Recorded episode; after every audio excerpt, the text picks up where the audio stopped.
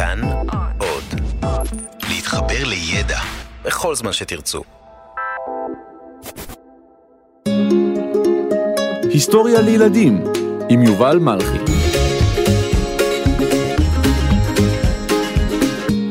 צבעוני מניה, שיגעון הצבעונים.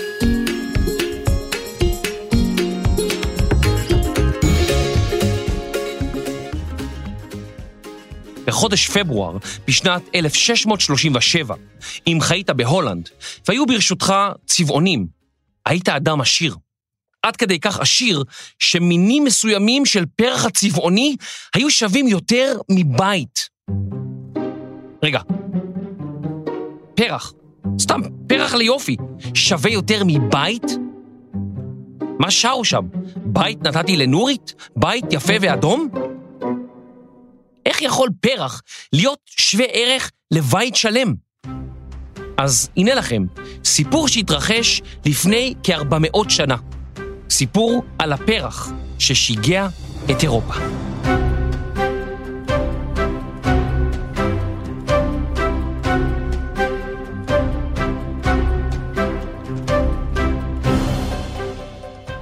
במשך אלפי שנים גדל הצבעוני כצמח בר, בעיקר באזורים ההרריים והקרים של טורקיה ושל איראן. הפרסים העבירו את הידע שצברו בגידול צבעונים לגננים של הסולטן הטורקי. ורבים מאנשי אירופה שביקרו בחצרו ראו בפעם הראשונה בחייהם את הפרחים המרהיבים הללו. שמו הלועזי, הבוטני, של הצבעוני הוא טוליפ, ומקורו בשם טוליפן, טורבן בפרסית. בשנת 1554, 1554, שב השגריר האוסטרי בטורקיה הביתה לווינה, והביא עמו כמה בצלי צבעוני. רגע, צבעוני או בצל? תחליט, על, על מה בדיוק אתה מדבר? אז ככה, בצל הוא שורש שאוגר גם מים וגם מזון, המשמשים את הצמח לפריחה העונתית שלו. יש אנשים שקוראים לשורש הצבעוני פקעת, אך הם טועים. אמנם פקעת היא גם שורש של צמח, אך הפקעת אוגרת חומרי מזון בלבד, ולכן שורש הצבעוני הוא בצל ולא פקעת. באוניברסיטת וינה שתלו את הבצלים שהביא השגריר האוסטרי, והחלו לחקור את הפרח. כעבור 20 שנה, הגיע לאוניברסיטה החוקר ההולנדי, קרולוס קלוסיוס. הוא ראה את הצבעוני בפעם הראשונה בחייו, והוקסם. או, תראו איזה פרח יפה! איזה שם ניתן לו? זה פרח צבעוני כל כך. איזה שם נותנים לפרח צבעוני? Hmm, אני צריך לחשוב על זה. קלוסיוס החוקר לקח עמו כמה בצלים מווינה להולנד, ושתל אותם באוניברסיטת ליידן, שבה לימד. קלוסיוס גילה כי הצבעוני גדל יפה מאוד במזג האוויר של הולנד. באותם הימים לא היו באירופה פרחים שדמו ביופיים לצבעוני. הצבעוני הקסים את כל מי שראה אותו. אנשים ביקשו לקבל בצלים כדי לשתול בגינותיהם, אך נענו בשלילה. קלוסיוס לא רצה סתם לתת את הבצלים לכל אחד. כשהתברר שהפרח מעניין אנשים רבים כל כך, ושמוכנים לשלם כסף כדי להשיג אותו, אנשים החלו להתגנב לחצר האוניברסיטה באישון לילה, כדי לגנוב בצלים. בתוך שנים אחדות, היה אפשר לקנות בצלי צבעוני בשוק החופשי, אך עדיין לא היו צבעונים רבים. סוחרי פרחים ואנשים מהמעמד הגבוה החלו לחפש בצלים של צבעוני. מכיוון שלא היו הרבה בצלי צבעוני, מחירם החל לעלות. גם מדענים העוסקים בבוטניקה, חקר הצמחים, קנו בצלים. הם ערכו בהם ניסויים ויצרו זני כלאיים, כלומר, בצלי צבעוני המורכב מכמה זנים יחד.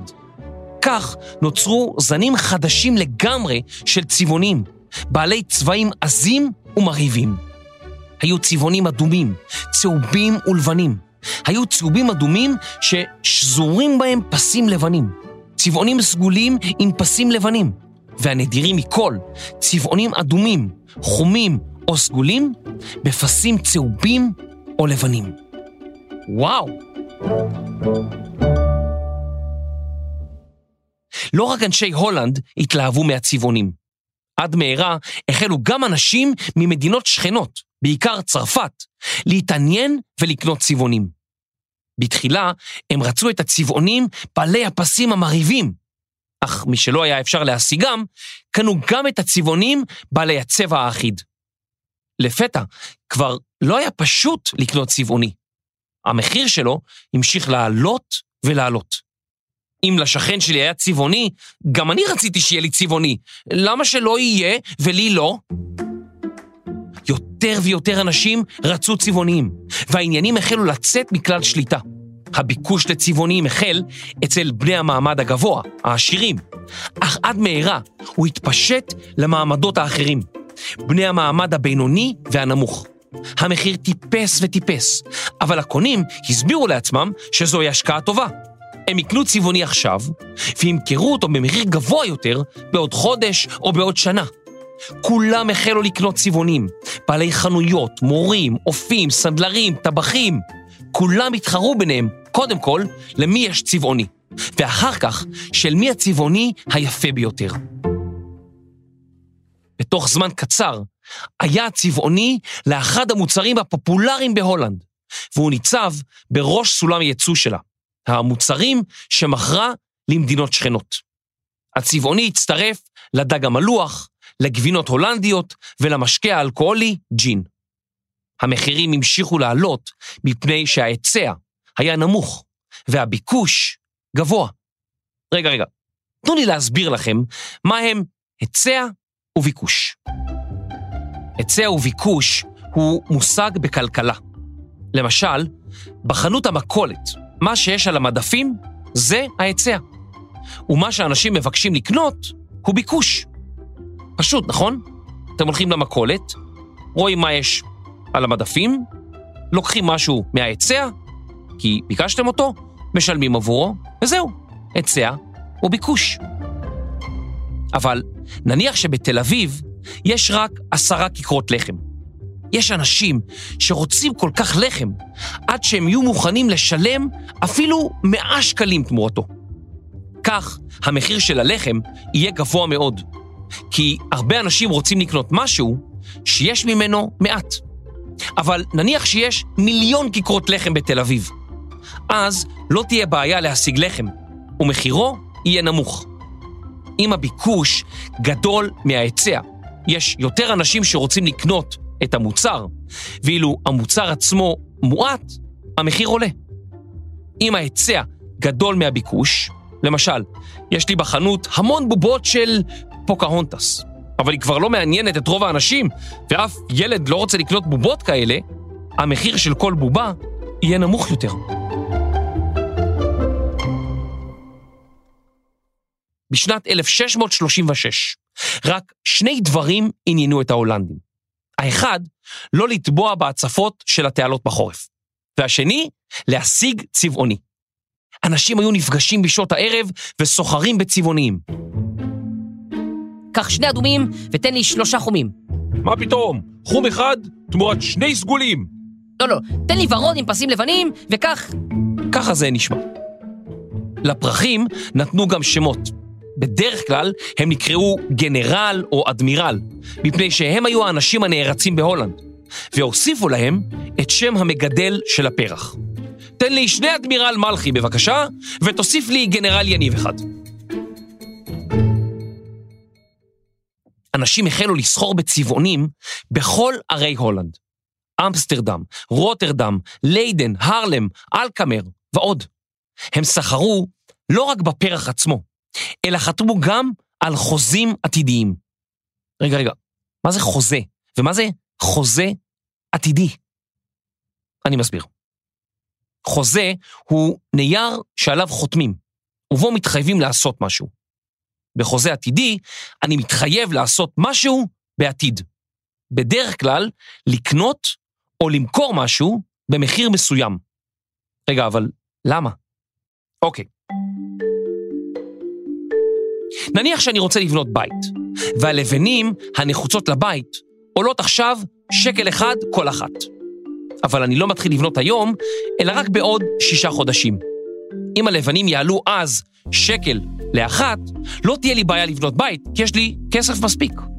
אבל מה יקרה אם פתאום המחיר של הלבנים יעלה לשני שקלים לאחת? לא אוכל לבנות בית. אז מה אני עושה? אני חותם על חוזה, ובו אני מתחייב לקנות לבנים בשקל, בעוד חצי שנה. אני רואה שאתם חושבים, נכון? מה יוצא מזה לצד השני, שממנו אני קונה? שאלה טובה. הצד השני יכול לקוות שהלבנים יעלו חצי שקל לאחת בעוד חצי שנה. אם אני התחייבתי לקנות אותן בשקל לאחת, אז הוא מרוויח, כי במקום למכור את הלבנים שלו בחצי שקל, הוא מוכר אותם בשקל שלם. אבל גם אני מרוויח משהו, כי אני יכול לבנות בית. ככה למעשה, שנינו יוצאים מרוצים. אף על פי שאם לבנה עולה חצי שקל, כשאני צריך אותה, זה קצת מבאס, לא? ההולנדים החלו לחתום על חוזים עתידיים, שבהם הם מתחייבים לקנות צבעוניים במחיר של אלפי גילדנים, המטבע ההולנדי ששימש אז, שפירושו בהולנדית גולד, זהב. אז ההולנדים הרבים שחתמו על החוזים העתידיים האלה, קיוו כי בעוד כמה חודשים המחיר של הצבעונים יהיה גבוה יותר ממה שהם סיכמו לשלם.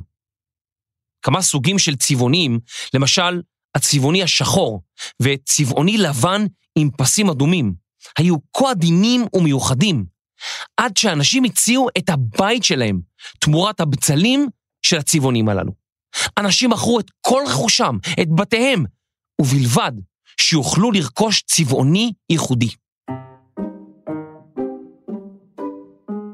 בתחילת שנת 1637 נמכרו צבעונים מסוימים במחיר שהיה שווה לעשר שנות שכר של פועל מיומן. מחירם של הצבעונים המשיך לטפס, ורבים ראו זאת כהשקעה נהדרת. צריך לציין שלמעשה בצל הצבעוני הוא חסר ערך. הוא יפה ומיוחד, אבל אי אפשר לגור בו, אי אפשר לחלוב אותו, ואי אפשר לשוט בו. הבצל חסר ערך לחלוטין. אך הדרישה של ההולנדים, הצרפתים ואפילו האנגלים שיהיה להם כזה, גרמה לכך שמחירו הפך אסטרונומי. משקיעים ידעו כי לבצלי הצבעוני אין ערך אמיתי, אך הם קנו אותם מתוך תקווה כי מישהו אחר יבוא וירכוש אותם מהם במחיר גבוה יותר. בתקופה ההיא סופרו כמה סיפורים משעשעים בעניין הצבעונים היקרים. למשל, מלאך על ספינה שהתבלבל ואכל בצל צבעוני במקום בצל רגיל. הבצל שהוא אכל היה כה יקר, שהוא יכול היה להאכיל את כל המלאכים על הספינה במשך שנה שלמה. המלאך לא כל כך צחק, מפני שהוא נזרק לכלא בעקבות המעשה הזה. בשנת 1637, כמעט לכולם כבר היו צבעונים. היו מי שהצבעונים שלהם היו יפים יותר, לאחרים היו נדירים יותר, אבל פתאום לאנשים קצת נמאס מכל העניין. התוצאה הייתה שהדרישה לצבעונים הלכה ופחתה, ומחיר הצבעונים החל לרדת. בתחילה המחיר ירד לאט, ואז מהר יותר. ומהר יותר, ומהר יותר, ומהר יותר. בתוך שבועות אחדים ירד מחיר הצבעוני ב-90 אחוזים. אם קודם לכן צבעוני פשוט עלה 100 גילדנים, עכשיו הוא עלה רק עשרה. אנשים שנתנו את הבית שלהם תמורת צבעוני, נשארו עם צבעוני ועם כסף שהספיק להם לגדר. אחרים איבדו את כל חסכונותיהם ורכושם. שגעון הצבעונים בהולנד היה בועה פיננסית. מצב שבו אנשים מאמינים שהערך של משהו גבוה, בזמן שהשווי האמיתי שלו נמוך יותר. הבועה הולכת ומתנפחת עד שהיא מתפוצצת. המצב הזה חוזר על עצמו שוב ושוב בכלכלה המודרנית. למשל, לפני כ-20 שנה רכשו חברות גדולות, חברות אינטרנט ואתרים בעלי שמות מיוחדים תמורת סכומי עתק. למעשה, הם היו שווים הרבה פחות ממה ששילמו עליהן. בשנים האחרונות חוקרים טוענים כי ייתכן שהצבעונימניה, כלומר, השיגעון לצבעונים, לא היה כה נרחב, ושרק אנשים מעטים נפגעו מהתפוצצות הבועה. חוקרים אחרים טוענים כי הבועה כן הייתה נרחבת, ושהסיפור הוא אמת לאמיתה. לדבריהם, הולנד נפגעה מאוד מקדחת הצבעונים, ונדרשו לה כמה שנים כדי להתאושש. אז מה אפשר ללמוד מסיפור הצבעונימניה, השיגעון לצבעונים, הבועה הפיננסית הראשונה בהיסטוריה? בספר "הנסיך הקטן" יש את אחד הציטוטים האהובים עליי. אם תספרו למבוגרים, ראיתי בית מקסים, בנוי מלבנים אדומות, עם פרחי גרניום ויונים שוכנות על גגו. הם לעולם לא יוכלו לדמיין בית שכזה. צריך אתה לומר להם, ראיתי בית שמחירו מיליון דולר. אז הם יאמרו, וואו, איזה בית יפה! לעתים אנחנו מעריכים דברים בגלל שוויים הכספי, ולא בגלל שוויים האמיתי. אז אם יום אחד מישהו יבקש מכם מחיר אסטרונומי תמורת מוצר פשוט, תגידו לו שאתם מעדיפים להמתין קצת, וספרו לו את סיפור הצבעוני מניה.